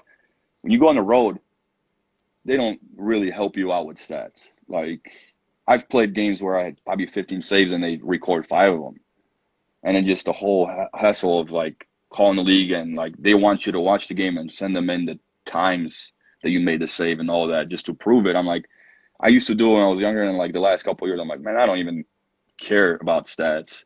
Yeah. Well, like you have a lot of guys that are selfish about stats in this league, and it's for good reasons. I mean, you want a contract, you're gonna right, yeah. want your goals and stuff. So you have guys like with assist, and they all they do is talk about it, and the owners and coaches are like, oh, if I hear one more thing about stats, well, if you didn't use stats to sign guys, then guys wouldn't do that. Yeah, I mean, you got to use them to pay the bills, then you're gonna hear yeah. about it. You're not gonna like I've seen guys where like right after games go to the stat guy like I had assist here, here, and here. We just lost the game, and that's all you're worried about. So it does get on your nerves, especially for me since I'm a goalie. I really don't care about that. Yeah. It, but I, you you get it when you really think about it. Yeah. Outdoor soccer get away with it because it's different. Not it's still not you still count your goals and assists, but indoor, it's it's it's different because it's you're you're getting a lot of goals, a lot of assists. So you yeah. want all of them. You, and then you, you get and you get those as an outdoor player. Yeah, and any, there's a lot any stats yeah. like that. And there's a lot of times where a ball takes a deflection or something, and you're like, "Oh man, that was off of my pass." Like uh, own goal and indoor goes to the player from the attacking team that touched it last. Oh. So legit, I had an incident in that game in Cedar Rapids where I went wide, my defender got the ball wide, and didn't know I went wide, played the ball right into the goal but we touched the ball like five times before it went into the goal. So who touched it last? so we got to go and watch it. I think it was Gordy that actually got the goal because he was the last one to lose it. so yeah, no, it's it's crazy. Like, but indoor soccer, you're gonna. I've let in some really bad goals. Indoor soccer can make you look really bad as a goalie. Like I've had balls hit off the boards, hit you in the back, and go in. The worst goal I've ever let in was the ball's bouncing right in front of me, and I call keep. I'm going for it. The guy tries to, my defender tries to clear it, hits me in the head, goes in the goal. Oh my goodness! Like, but it's all it's so fast. It's yeah. it's impossible. Like yeah, it's like throwing a bouncy ball in a room and trying to figure out where it's. Yeah, and then and then you go and then you go on Twitter or Facebook and then you read the comments like from fans that don't really understand the game and oh, the goalie sucks. But I'm like, man, listen, that ball's going through about five, six guys. By the time you see it, it's in the net. Now, it's like it's like there's one guy on Twitter that just oh he just attacks you. He has oh, like a vendetta against yeah. you. It cracks me up. I always see it. I'm like, and it, it got on? to the point like the because the first year I went to uh, Orlando, there's backstory behind it. I got hurt in the first game. I tore my hamstring the first game of the season. So I was out for a little. I was out for 12 months. I mean, 12 weeks, uh, and came back way too early. So I didn't have the season I wanted to. But it was like the backup goalie that came in, unbelievable shot stopper, wasn't good with his feet. But me going into Orlando was because they that's a team that moved from Cedar Rapids was you're gonna have a competition to to who starts, which I wasn't really worried about it so I beat him out in preseason, which we even had one of the best coaches in indoor at uh, preseason. It was uh, Tozer, which he's a futsal national team coach. He's a legend in indoor game. So I'm like, I won my spot fair and square. First game, lose the ball dribbling by the boards, try to chase the guy down, try to block it, and as I reached in to block it, tore my hamstring. Oh gosh. Stupidity and yeah, so I was out. He played all right. We didn't have a good season, and it was like, "Why come back? We need you. Come back. We need you." So I'm like, "Okay." came back way too early. I think I practiced for after I was for 12 weeks. I practiced maybe three days before I played that first game on the road in Utica. Played all right, and then it was just like you when you don't have, and then we would split games. So that's the as a coach owner that was doing all of it doesn't understand that as a goalie you need confidence from your owner, your coach that you're a starter. Because if you're switching time, you're not playing as loose as you can. Yeah, you're, you're not. You're not about making yeah. a mistake to lose. Yeah, you're not. You're not gambling. You're not gambling on stuff that you usually would. Plus, for the defenders, it's if he played, it was always if he played, we would have won, and then if he played, and it was like if you played, we would have won. So you find excuses for other people, like oh man, he would have saved it. So like by the end of the season, I didn't have a good season, and it was just getting worse and worse. So this guy on Twitter, he was a fan of the other guy. So he would doesn't matter if I played well or not, it was always something. The first like the first year I would let it go and then the second year this uh, this this season, I knew it was my last season. So I'm like, you know what, man, I'm not taking this. So I started answering back and it just it just went up and up and it got to the point where he tried to bait me into saying some stuff and I'm like, I'm not stupid. I'm like, I'm not gonna do it. I think I might have called him fat. But I the worst part is like on his Twitter, you don't know who he is. But I've seen him so many times. And I didn't know who it was when I first started talking to him. Yeah. So I finally figured out who it was. And I'm like, this guy would like come and shake my hand, be all nice to me. And then on Twitter, just rip me. But then when you read through his Twitter, it's basically he's a big Orlando City fan. He rips everybody. It's one of those guys where you don't really have much power in your life. So you go on Twitter and you think you have the power to talk however you want to people, which you sh- as, as a pro athlete you shouldn't. And then this is what like gets me going. And as Hoffman is on here, which he got into trouble on Twitter the year before, you we don't get paid enough to take some of the stuff that we do, and it's especially when you have family on social media and you they see it. The only reason I responded to that guy because my buddies were coming to the game. I think the week after that, and I'm like, listen, you better stop this because it's not like we're averaging a lot of people. They'll find you, and I don't know what they're gonna do to you, but you're gonna you're gonna get it over there. So I'm like, and I, at first I was nice. I was like, what's the problem? Blah blah blah. And I'm like, I don't think you understand the game. And then he just kept going. I'm like, especially never watched indoor soccer in your life. All of a sudden we have a brand new team there, and all of a sudden you're an indoor fan. Never play, you never played soccer, and then it's like oh, just because I never played soccer doesn't mean I don't have an opinion. Oh, you have your opinion doesn't mean it's right. But I'm like, I, I let it go it was like attacking me personally. Like I yeah. could I, I could get away with like, oh, the goalie sucks. He let in the goal. Like, whatever, you know, you hear it from everybody. I'm harder on myself than anybody else. Yeah. Like even if you let it go in and it's not your fault, you're still thinking about what you could do to get better. Or what if you take a step here, you would cover more ground. It's like you're always thinking about it. So I'm mm-hmm. like, that never bothered me. But when he like starts talking real smack, I'm like, okay, I'm not, I'm almost done. So I'm like, I'm not getting in trouble with the league. so I'm like, I'm gonna respond to this guy, and then just got heated and heated. Kind of stopped. It got to the point where I'm like, man, you're obsessed with me because it would be stuff from other people, and then he would comment like, mention my name in it. I'm like, it it made for some interesting reading for me while I oh, yeah. to the bathroom or something. So I appreciate. Oh yeah, that. everybody. I would get messages from people like, "Man, like this is good." I'm like, and if like for anybody that really knows me, I'm really good at trash talking. And I'm like, it took everything for me to hold back on stuff that I was saying to this guy. I'm like, for one, I don't want to get in trouble. For two, I have a bunch of kids that follow me that I don't want them like doing that. But it especially like especially now he still he still does it.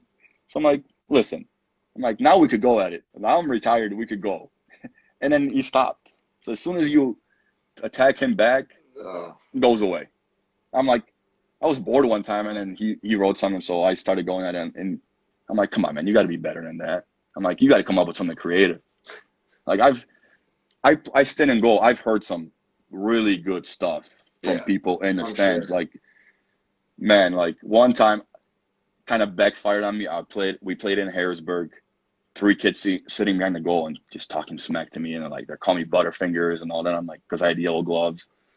And I turn around and I'm like, listen, man, you gotta like, be creative, be better than that. I'm like, if you're gonna talk smack, talk smack. So we're losing, and you when you go six attacker, you take the goalie out. So they got me back. I I was standing on the bench. I guess they took a picture of me, tweeted at me, and they're like, finally found a good spot for you. So I tweeted back. I'm like, that's pretty good. I'm like, I'll, I'll take it. I'm like, finally something creative. I'm like, the the stuff you hear from people, like it's making fun of talking smack about your mom and all that. Like it, it you it's one year out the other, but it's like fun hearing some of that stuff till it gets really personal. Yeah, yeah. There's like a but difference between like fun joke and giving a hard time than when it gets like just a personal attack. Oh yeah, uh, I mean I don't. It doesn't affect like this is the thing like it might affect some people. For me, when I get pissed off, I play better. So I'm like, go ahead, piss me off. I'm like, but uh, man, if my mom like my mom came to a game a couple of times in Milwaukee, and every time I go to Milwaukee, I get we we get our butts kicked. Yeah. And when they talk, my mom gets pissed off. I'm like, listen, I'm gonna just let it go. I'm like, they're they're really good. like my last my last game when my retirement game was against Milwaukee, and oh, that's not good. Yeah, I mean, this season just started out bad. This was supposed to be my last year, and uh, played for what? We played four games, and the owner ran away with the money. So, four games into the season, the guy calls me. He's like, "Oh, I'm uh, I'm taking a leave for medical reasons," and then all the stuff comes out that ran out of money, gambling, and he's he's gone. Jeez. So the league the league didn't want to fold the team because the schedule set up and everything. So the league took over the team and they put everybody on a per game contract, but it was like laughable bad. I'm like, listen, I can I'm not putting my body through this for chop change. I'm like, I love I love playing, but not that much. I'm like, yeah. I'm not, and I, I've had injuries the last three years. I'm like, I'm not gonna do rehab and all that. Like, get hurt for couple hundred bucks. Like that's that's a joke. So I went back, and my whole plan was not. It wasn't even supposed to be a retirement game, but we had a double header in Milwaukee end of the season, and that was supposed to be like invite a bunch of friends and be my last game where people could watch me. So the coach that took over, really cool guy. He uh he called me. He's like, man, I don't know if you want to do it, but like, I'll let you play that one game. And when I told people, like, listen, like that team was bad. Like it was a bunch of younger guys that probably wouldn't have got playing time normally. So that was a good thing for them because if they get contracts out of this, it's it's it's good for them. Yeah. But the team, the team, I mean, they only practice like twice a week. It wasn't. Uh, there's maybe one or two veterans, if that, because everybody everybody either got traded or left. So that team was not really good group of guys that were fought hard every game, but it was just you're gonna get beat by teams that are way more experienced than you and the talent wise. Yeah. So yeah, that's tough. I, I told people I'm like uh, I'm gonna play in Milwaukee, and everybody's like, really? I'm like, you usually lose there normally. Like, you're going to go with this group of guys and that's going to be your last game. I'm like, well, I going into it, I'm like, I know my back's going to be hurting from lifting the bottom and that, but I'm like, I just want, it was, was a game where I enjoyed it just because I knew what I was getting myself into. Like, I wasn't getting pissed off. I mean, still played my butt off, but, and they actually played well. I mean, the guys played really well. I'll, I'll, give them that. I think our first half was really bad. I think we're up. I think we're down five one at halftime, but third went in third quarter zero zero, and then they piled it on at the end once we went forward. But I still I got I got it all out. don't miss it. I'm like standing there and going like definitely don't miss this. Yeah. But now yeah. now that you're now that you're done, you're like, man, maybe I do have a year or two left in me yeah, any any regrets with the retirement? Any thoughts of continuing to try to play or? You know what it is? During that game, I felt good. Like, and that was the first time in three years where I was like completely healthy playing, and I'm like, man, I'm doing pretty good. I mean, I kind of missed this. I think I could do this for another couple years. So you never know, man. Uh, Comeback season. M- Milwaukee, Milwaukee's really close to where I live, so I could probably. we'll see. I've always wanted to play in Milwaukee, so maybe.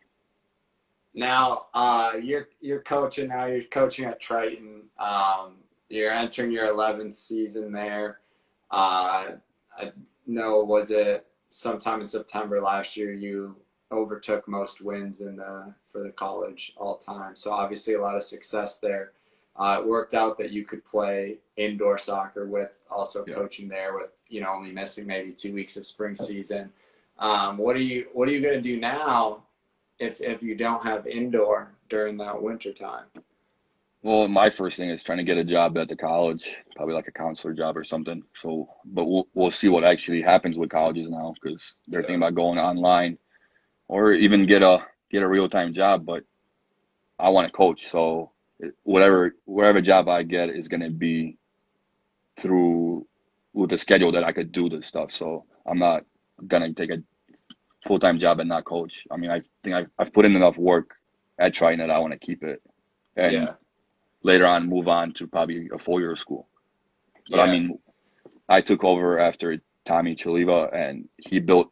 The year I came in, they got second in the nation. They were five minutes away from winning nationals. So he built it up, and I just kept going with it. It's the recruiting's really easy now. Like guys reach out to us. Plus, like a lot of four year school send guys that can get in there, send guys to me.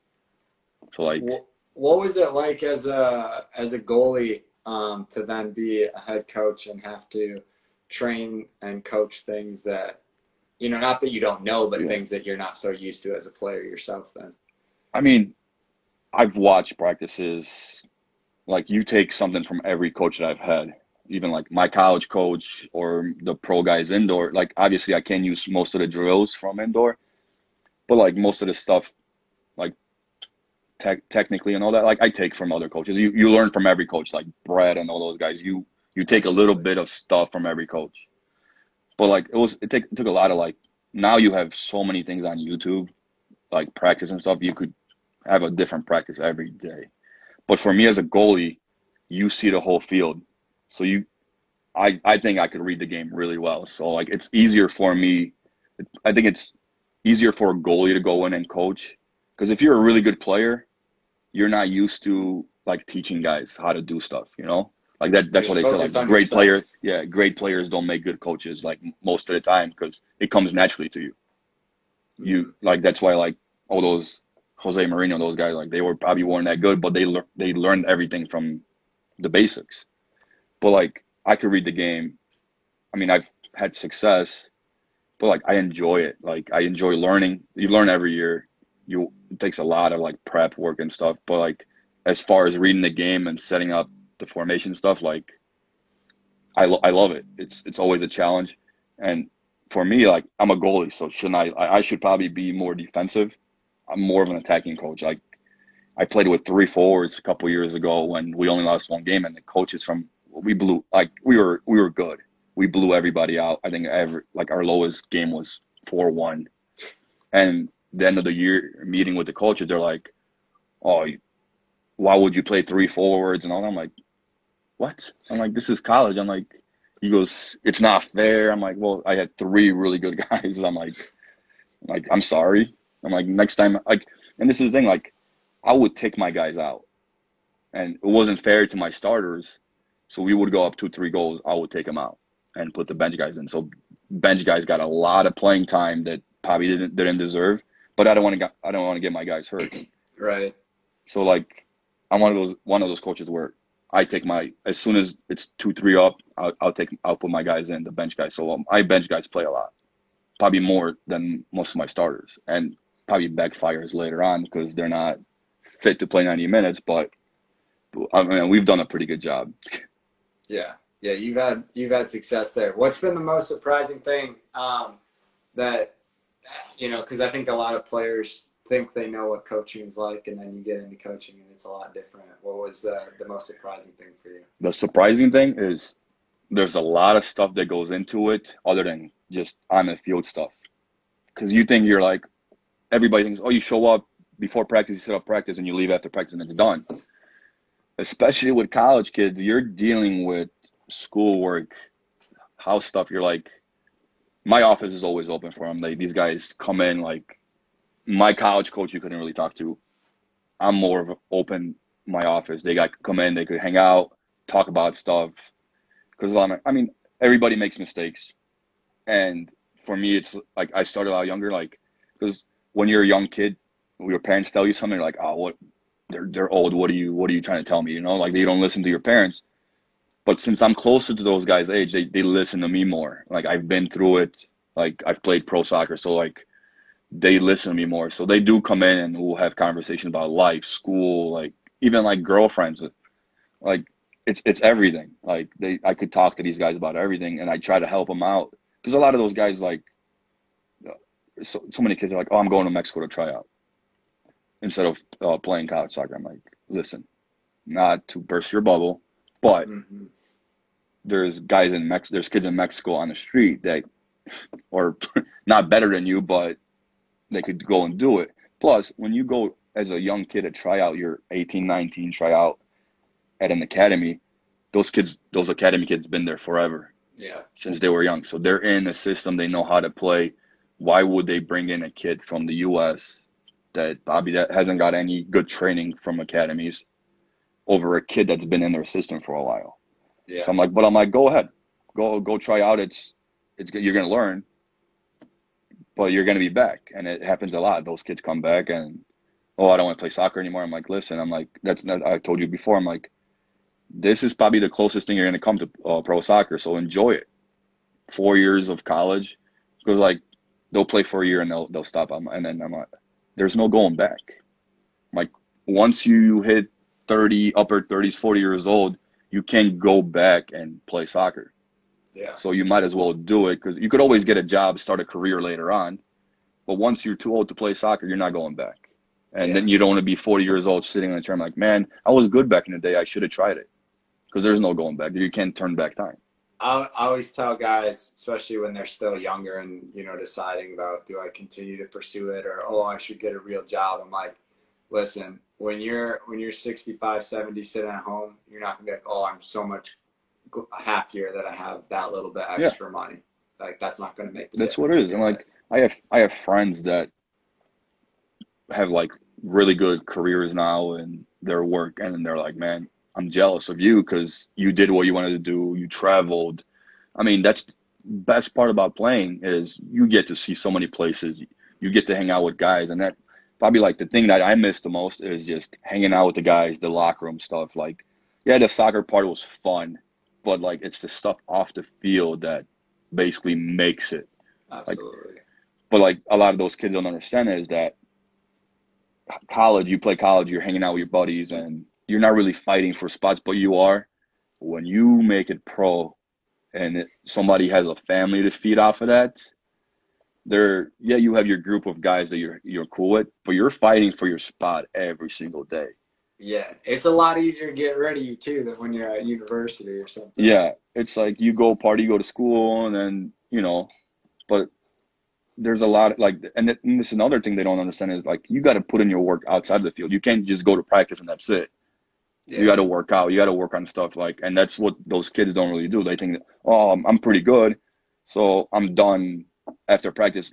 They can't wait for practice to be over so they could get out, play video games, to do whatever. Like any like and every team that I've played on, guys would come in early to work on stuff. Guys would stay after, just shooting or whatever it is, and then go to the gym, do fitness, whatever they need to do.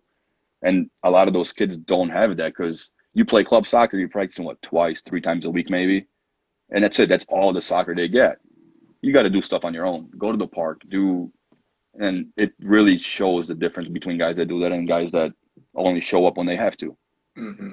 Yeah. I mean, I, I coach kids now. and It's I had a group of kids that are, are bad, like bad news bears bad. And those parents are like, why is my kid not playing? I'm like, your kid's not, he doesn't even want to be here. Like there's practices where he's like, I'm like, why are you here? And he was like, well, my mom drove me here. I'm like, okay, that that's cool. Just go over there. Like parents force kids to play just because they wanted to, they want them to play or they, they played soccer back in the day. It's not for everybody. You yeah. you got to have the passion for it. If you don't, you're just hurting the kid by bringing it to practice, and you're hurting other kids because those kids don't want to be there, and they they mess up your practices. Mm-hmm. I had I had a kid. I did a one on one drill. It was indoor with little pug goals. So I passed the ball to the kid. The kid kicks the ball out of bounds, and I'm like, "What are you doing?" He goes, "Oh, at least I didn't let it go in." And just walks off. I'm like, "Wow." Oh my god. I'm like, I'm like, you're gonna you're gonna make it far. I mean, he's got a point, but still. yeah, but like you're supposed to try to score because you got the ball, but you just kicked it out of bounds, and you're like, at least I didn't, at least, at least I didn't get scored on. And I'm like, wow. I'll, I'll have the almost win. Yeah, exactly. No, it's, but like kids are growing up differently. Like, you're coaching now. How do you like it? Uh, I like coaching. I, I like coaching more than playing right now. I I enjoy. I enjoy. Um, like, I think players, eh, when you're a player, you don't recognize sometimes what a coach is doing. And, like, kind of, it's almost like you're pulling strings in a sense of like, you know, these two guys don't get along. And suddenly, then two weeks later, they're like buddy, buddy. And they, they yeah. don't realize how it happened. But you're, you know, doing certain things and drills to help them be like, oh, I like playing with this guy and all. Um, and you kind of see that you see the team from the outside and watch them grow through a season i think is is such like a rewarding thing. Um, and i agree with like the almost you know like the mentorship and they come with you to problems outside of uh, you know just soccer. But it's funny too because i mean i'm the same age. Some of my players are older than me. And like yeah. but because you're a coach they're like hey coach i have a question like i'm looking for advice. I'm like how would I know that? You're older than me. Like I don't know. but but oh, no, I love it. But it's uh, I I I tell people like play as long as you can because coaching is so much more work. Like as a oh, player, yeah. it's like you show up, you do what the coach says, you worry about your individual play and take care of your body, and you're done. And it's like the I think the the hardest thing is your brain never shuts off as a coach. You'll wake up at two in the morning, you're like, oh, well, what if I did, if I sub this guy in here because, and they're like, oh my gosh, you can never. You're always second guessing yourself because, like, if, if if you lose a game, like this this is how I always thought about it. I'm like, oh, it's the players, the players. Like, no, a lot of the stuff, a lot of our decisions affect the game. Like, because you could have played this guy here, you could have played this guy here. Like, man, but when you do make a sub and it turns out right, like I've done it so many times where I'll put a guy in and we score right away. I'm like, damn, like, yeah, those feel good. It, it, those feel good. But then you have players like we. I, I understand. I've played on a good good college program, so I understand that it's really hard playing against bad teams. Like it's really hard to get mm-hmm. up. So like when I yell at my guys for it, like we play a bad team and we're struggling before half, and I'm going off on these guys, and I'm like in the back of my head, I'm like, I I've been through that, you know, and I don't know how to fix that because it's really hard to motivate guys when before like you beat the team like 7-0 the, the game before and then you play them again like how do you motivate guys? Yeah. So like play against a team in milwaukee and i friends with the guy because i played indoor with them and they're bad. Like he he has a hard time recruiting over there just because there's so many schools around. Yeah. And he'll come to me and be like man just put your bench guys in today. And i'm like listen i'm like you want to play my starters because they're gonna take it easy because they know they're gonna win. I'm like, when I put my bench in, that's when they want to show that they could play. And it happened so many times. I think the last time we played them, I think it was only like 2-0 at halftime. I put my bench guys in and ended up like 11 or 12. And we're just standing in the middle of the field just laughing. And he's like, like, man, just put your starters back in. no, but like, like you're going back on it, like you're trying to give advice to all these kids. It's, but it's a lot of stuff like you you don't really know what a player is going through. Like you you see him mad on the field or something, and then you talk to him after, and he's like he's going through stuff at home, and like that's the stuff you you have to like take into consideration when you're coaching, especially in college. Like these kids are, and it's as dumb as it is. It's like women problems. I'm like, listen, like the best advice I could give you, stay single throughout college. Don't. Like, I made that mistake. I'm like, stay single, have your fun. You're because all these kids they get their first girlfriend and they think it's the love of their life. I'm like, yeah, it's the love of your life right now. You're trust me, you're gonna go through a lot of women in your lifetime, I'm like, don't just. I had a kid. I had a kid get engaged this year. Oh wow. At at 18, and I'm like, first question that came to my head was like, she's pregnant. And he's like, no, like, I was like, I'm like, you know what? Do what you got to do, but I'm like, you're. And then when you see them like break up, and because I have most of those kids on Facebook and Instagram, and sometimes they forget I'm on there. So some of the stuff they post, like three three o'clock in the morning, we practice at six in the morning. Three o'clock in the morning, you'll post something, and I could see it. I'm like, and then he shows up late to practice. I'm like, really? I'm like, he's like, oh, I just missed uh, the train. I got stuck on a train. I'm like, so you weren't up at three in the morning driving around or something, you know, hanging out with your buddies. It happens all the time. Like against Richmond, we lost seven zero. I had uh three of the kids come into my uh room in the hotel. I'm like, Coach, can we go to the movies? It was across the street. So I'm like, you know what? Like, go ahead, go uh go to the movies. They're dumb because I'm laying in bed with my assistant in in, uh, in the other bed, and we're like, oh, and they posted something on their uh, Instagram on their story. Like, let's see what movie they're watching. Posted, they're at the bar. And I'm like, oh you got to be kidding me.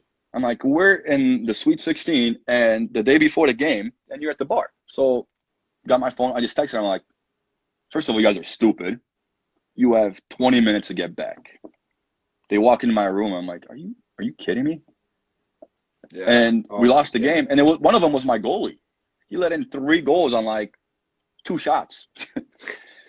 so I take him out before halftime, and he has the balls to walk by me and like, "Why'd you take me out?" I'm like, "Are you are you serious?" And I'm like, first of all, you went out last night." I'm like, "Now I know why you're playing like that." And he's like, "What does me going out have to do with me playing?" I'm like, "Oh," and then I just, I just literally told him, "I'm like, just get this kid away from me." Jeez. Like my my first year coaching, like as a head coach, made it to the Elite Eight in New York. So we drove three vans, and I the third van was me and my assistant, and then the third van was a guy that was helping us out. Well, a younger kid, like really nice kid, just helping us out driving the van. So the guys in that van bought a case of beer at one of the gas stations. We stopped. So we're on our way to New York. We stopped in Cleveland. Yeah, nice. So and he tells me, and that that was before like smartphones. As man, sound old, but yeah, that was like you, you still had the razor. So we get to the hotel in Cleveland, and he tells me that he's like, "Hey, by the way, I don't want to be a snitch, but I heard Ken's opening, and I'm like, so I get everybody in the room. I'm like, who bought the beer? Who had beer? Nobody's answering. I'm like, so if I check all your bags, you're not gonna have anything, right? All of a sudden, five guys raise their hands, like, "Coach, we got it. We got beer." So I'm like, "Okay." I'm like, first year coach, I'm like, if I let this go, like they're just gonna walk all over me. Yeah. So I'm like, five of you, pack your stuff up, get in the van. I'm driving you to the train station. You guys are going home. They pack their stuff there in the van. So I'm driving with my assistant. No idea where the train station is. Don't have the money to send them back. So we're just driving around my assistant texts me and goes, "You know where you're going?" I'm like, "No idea." Like, thank God. Two minutes later, they started crying. So all of them start crying. Coach, I'm so sorry. Like, we're never gonna do it again. I'm like, all right, this is your last chance. Get him back to the hotel. I'm like, if they didn't start crying, I don't know what I was gonna do. But I'm like, I had to do something. Yeah. Like, I don't have enough money. We don't have the budget to take you guys back home. I don't even know what a train station is but like this is the stuff you deal with. That's incredible. Oh my goodness. But I'm like now now it's a funny story, but back then like Oh yeah.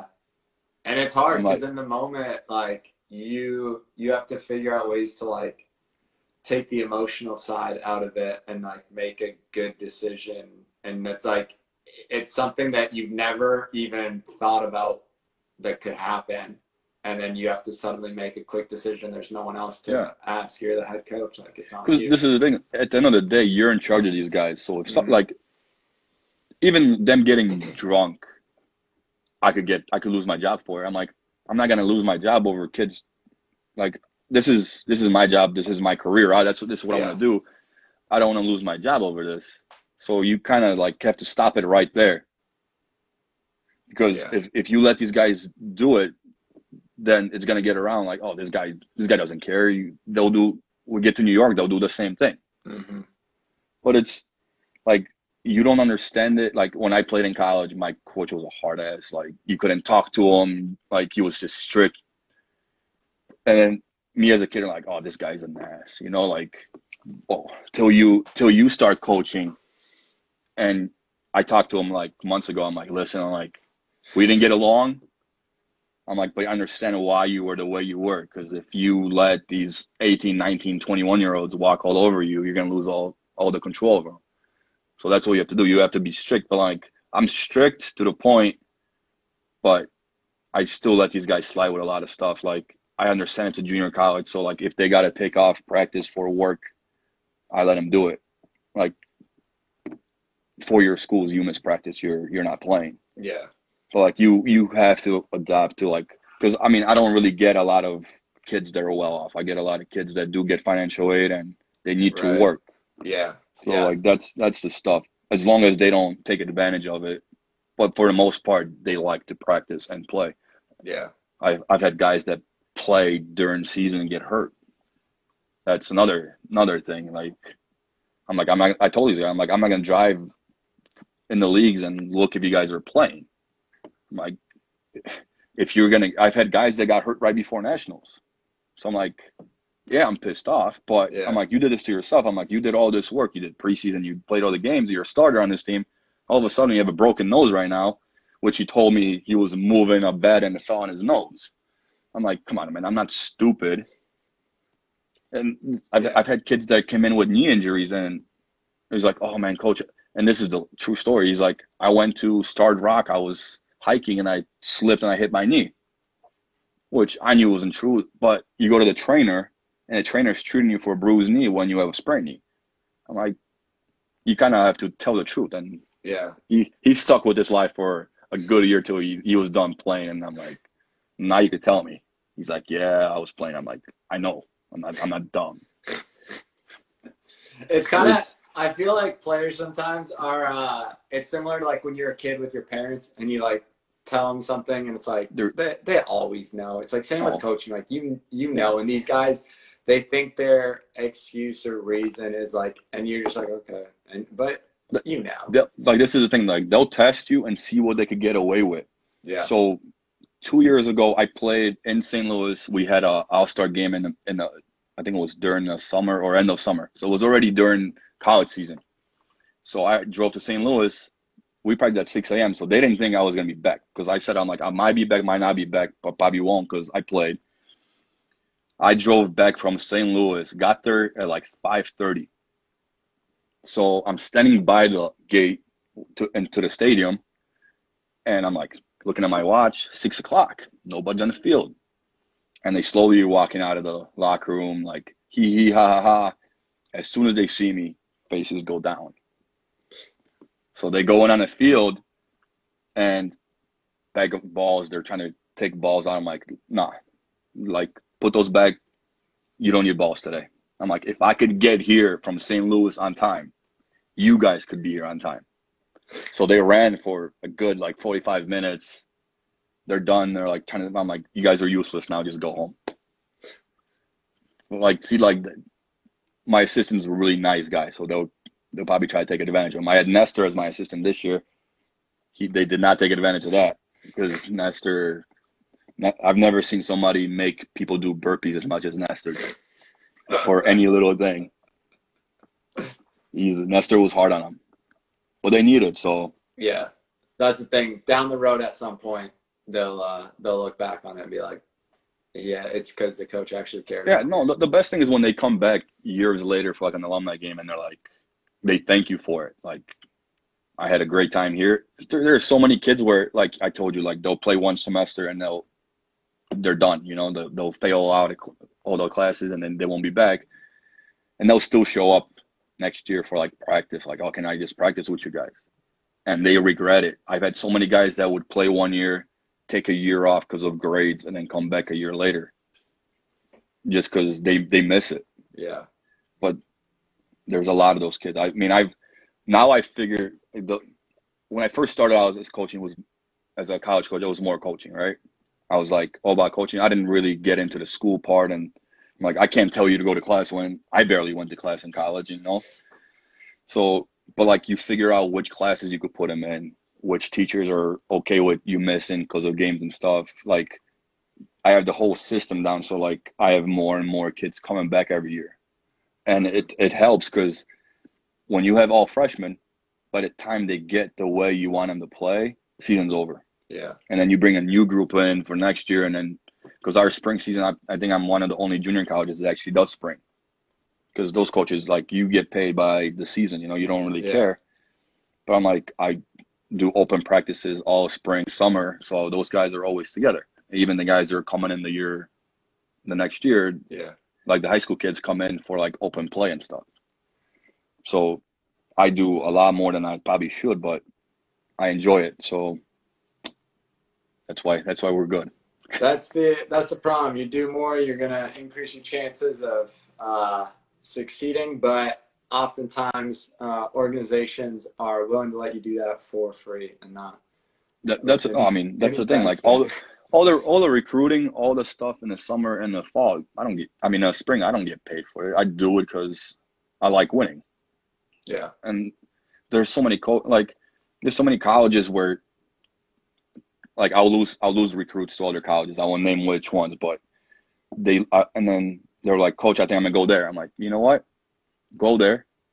I guarantee you're gonna be calling me after season, because those coaches just bring in kids for the season.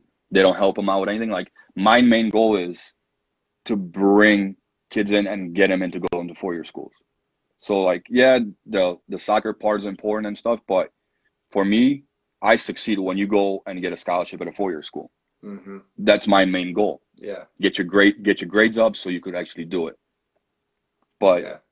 most coaches just do it as a quick little payment for a car payment or something, you know. It, and they know they're gonna get new kids every year, so they don't care. Like, I had a kid that lived right next to my college, ended up going to another college close by, scored 48 goals in 18 games.